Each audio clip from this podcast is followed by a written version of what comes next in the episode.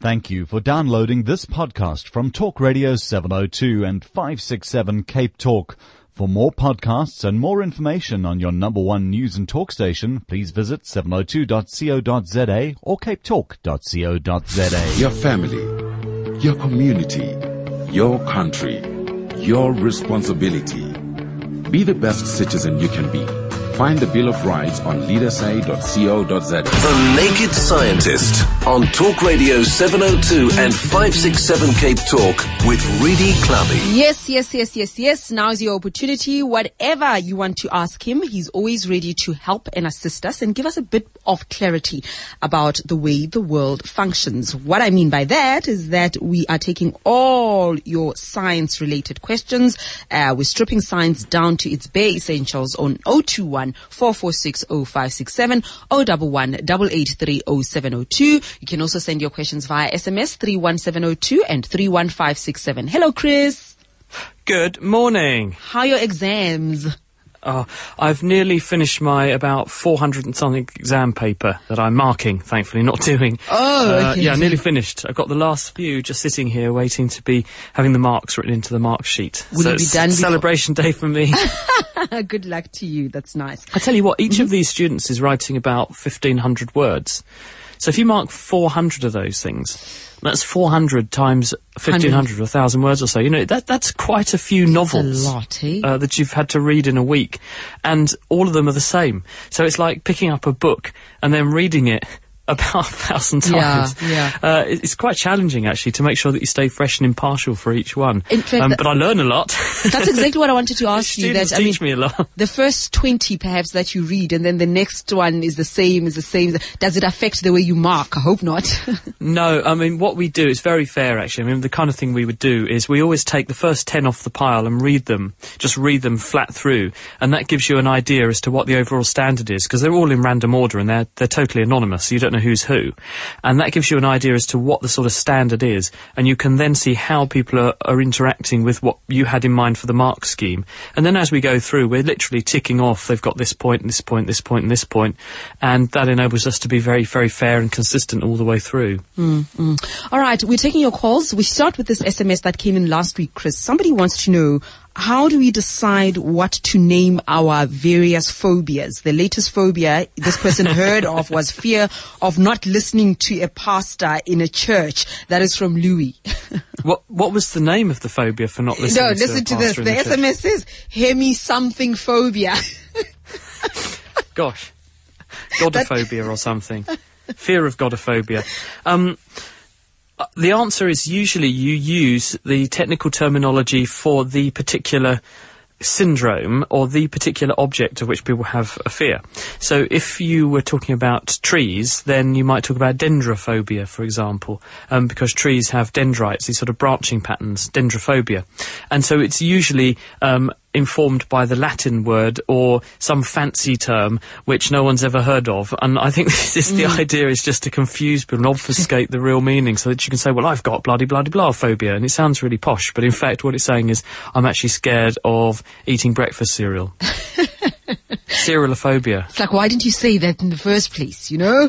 yeah. There's a lot of things in life to which that could be applied, yeah. An SMS here, it's shame, and I can hear the frustration here. It says, uh, please can you, says, naked scientist, is there a way to balance hormones in menopausal years to alleviate all the health setbacks at the time? A hysterectomy is not an option. That is an SMS. Yeah, well, the reason that the menopause happens, first and foremost, when a, a baby is conceived and developing inside her mother, so we're talking about a, a female baby, all of the eggs that that baby is going to produce in her lifetime are produced while that baby is developing inside her mother. And so those eggs begin to dwindle from the minute the baby's born. And by the time a baby reaches puberty and starts to ovulate, they're down to only a few percent of the eggs they had when they were inside their mother. Hmm. And over the course of the fertile lifespan, more eggs are used every month in producing follicles, and some of them are ovulated, and some of them, if they're fertilized, turn into babies. But by the time the woman reaches 50-ish years of age, the ovaries run out of their supply of eggs, and the eggs produce, as they mature, a set of cells, granulosa cells, that produce estrogen. And so if you don't have those cells, you can't make as much estrogen, and this causes the levels of estrogen in the bloodstream to become much lower than they were, and therefore you're in a relatively estrogen deficient state. Now, the brain controls the ovary using the pituitary gland, which is a tiny pea-sized gland that dangles down off the bottom of the brain, and the brain and the pituitary gland are listening to the bloodstream and how much estrogen and other hormones are there.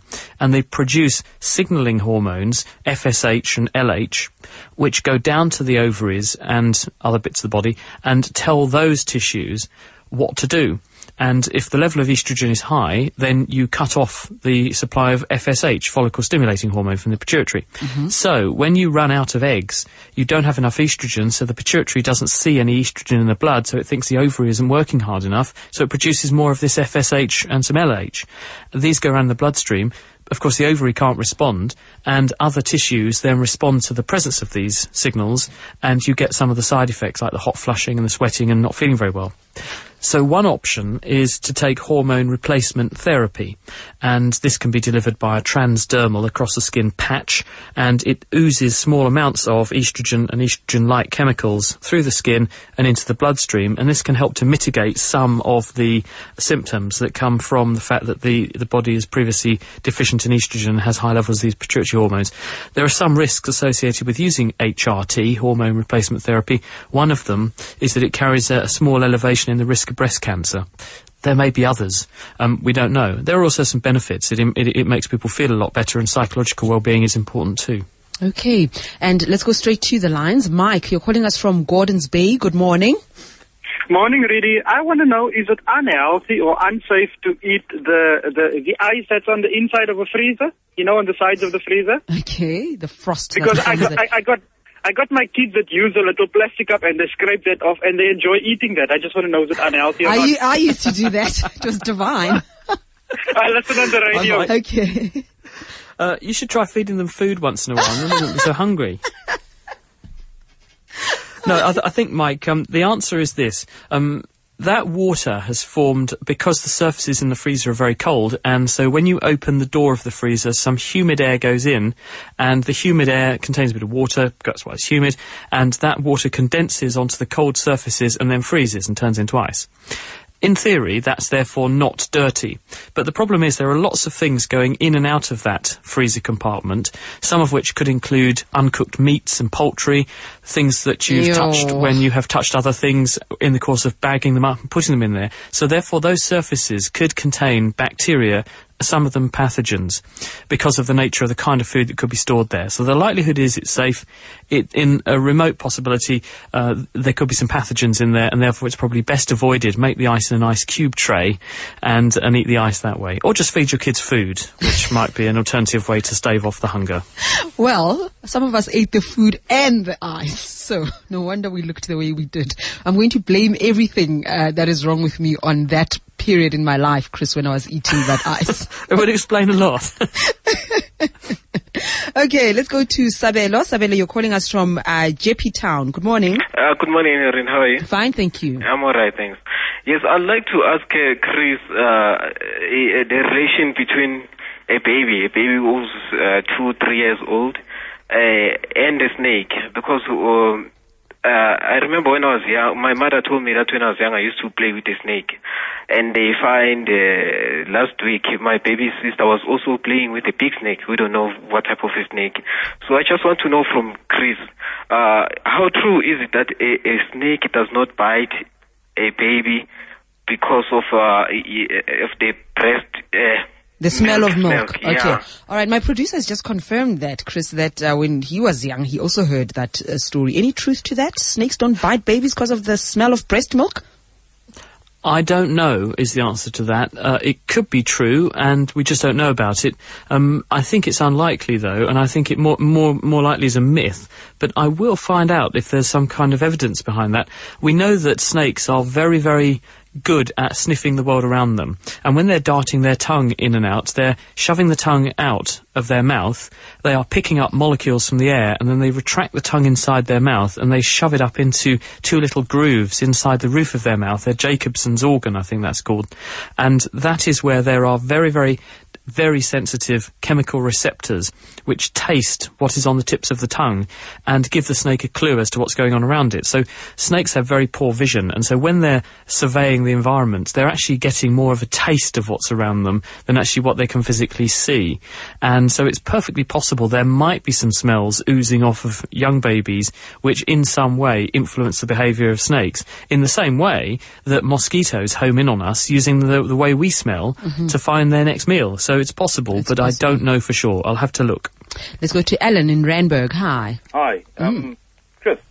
I pick up a sound at night when I'm in certain places in our house, as well as when I'm in the bush and uh, in remote rural areas.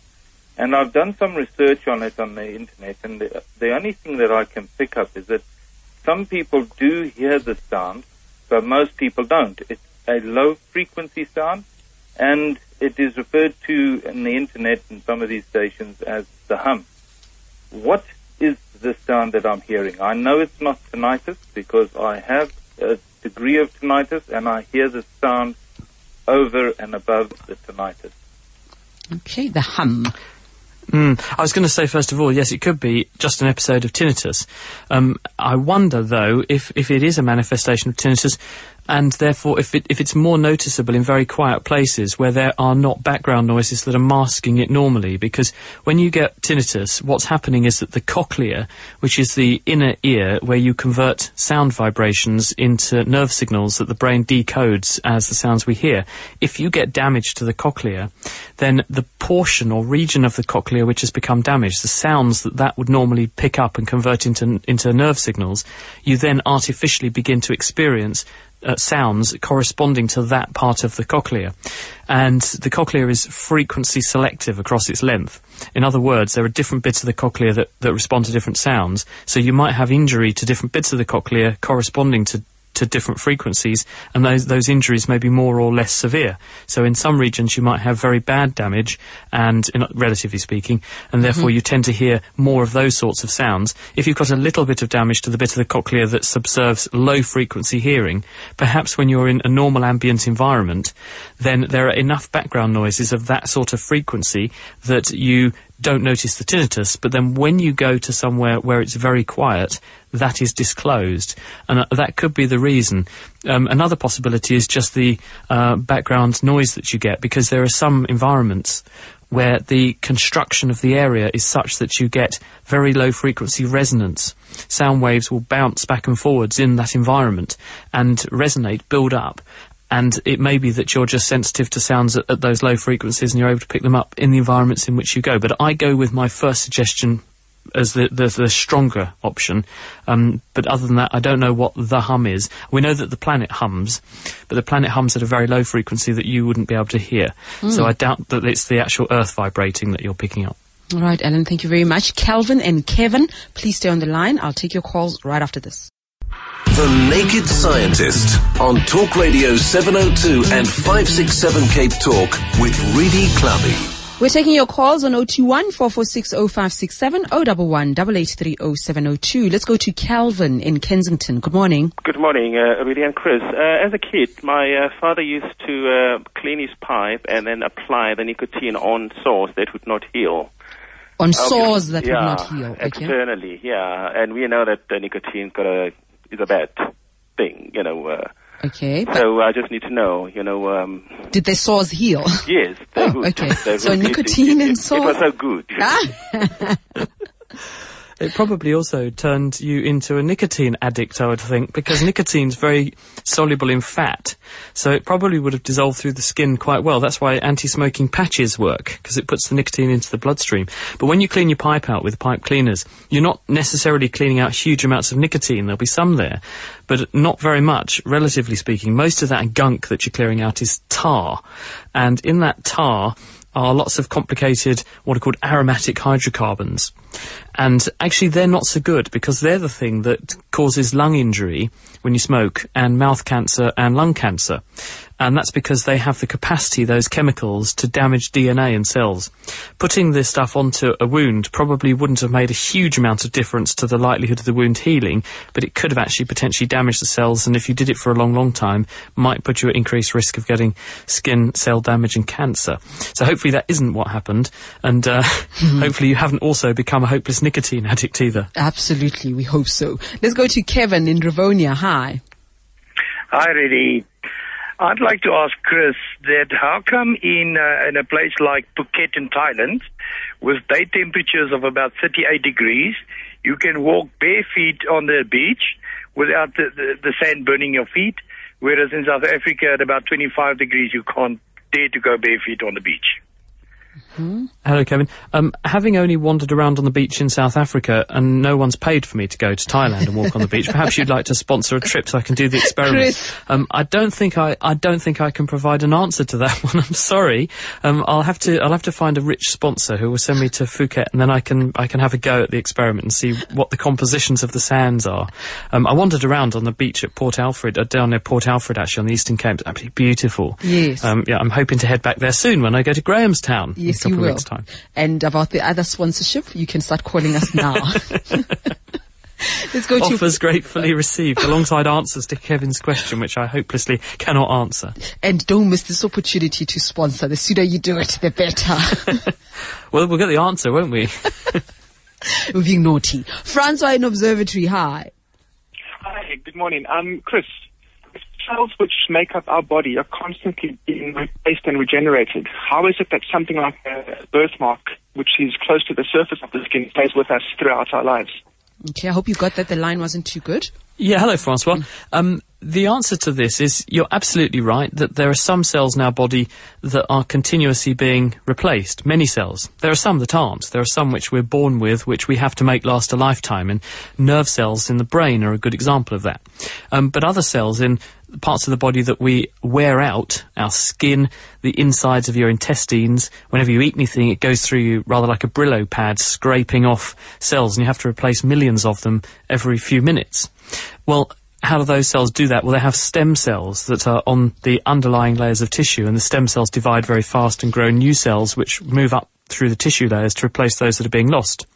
But that doesn't mean that your body has to change shape overall. All that you have is a set of stem cells that produce new cells uh, in the in the tissue on top. And so if you have a birthmark, for example, this is a patch of pigmentation. It's a an area of cells which make more or less, relatively speaking, of the pigment melanin, which we add to the skin cells.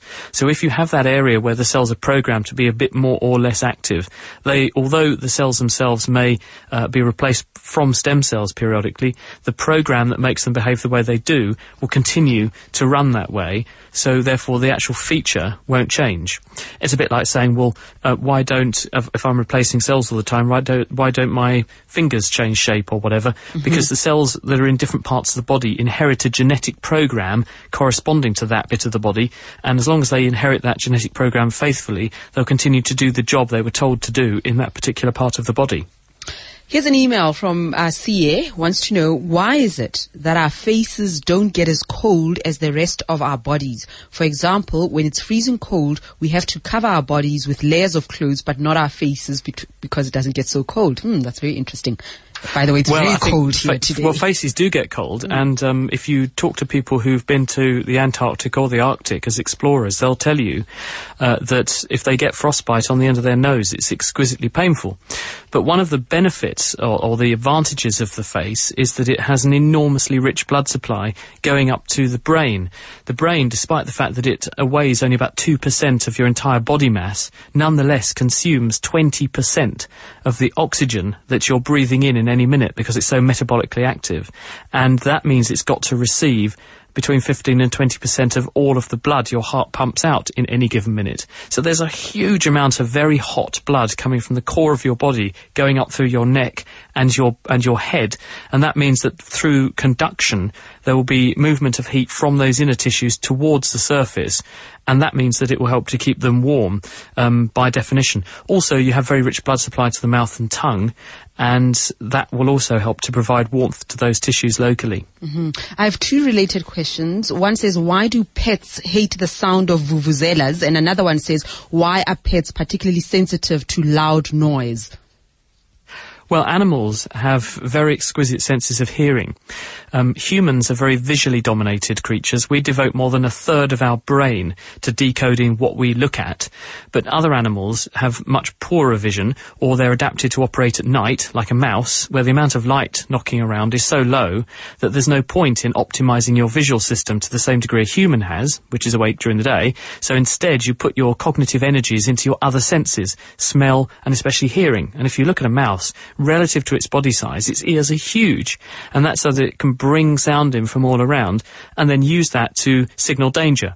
So animals being so exquisitely uh, able to hear things are very sensitive to big loud noises because they've evolved to be scared by loud noises, but also they're hearing them really much better than you and I would. Well, Chris, uh, thank you very much for chatting to us. Good luck with marking the rest of the exam papers. Nearly finished. You're, yeah, you sounded very, very excited because you nearly finished. I hope that nothing distracts you between now and, uh, what, the end of the weekend? Oh, apart from the phone call with the sponsorship coming in for the trip to Phuket so I can go and look at this beach conundrum from Kevin. Looking forward to that. Check is in the post, Be careful what so. you wish for. Thanks, Chris. Bye-bye. Bye-bye. Pleasure. Take care. Bye-bye. Bye. And all our features with the Naked Scientist are available as podcasts. But you can even go further if you want to find out more about the Naked Scientists. Go to their website at www.thenakedscientists, plural, dot com. www.thenakedscientists.com.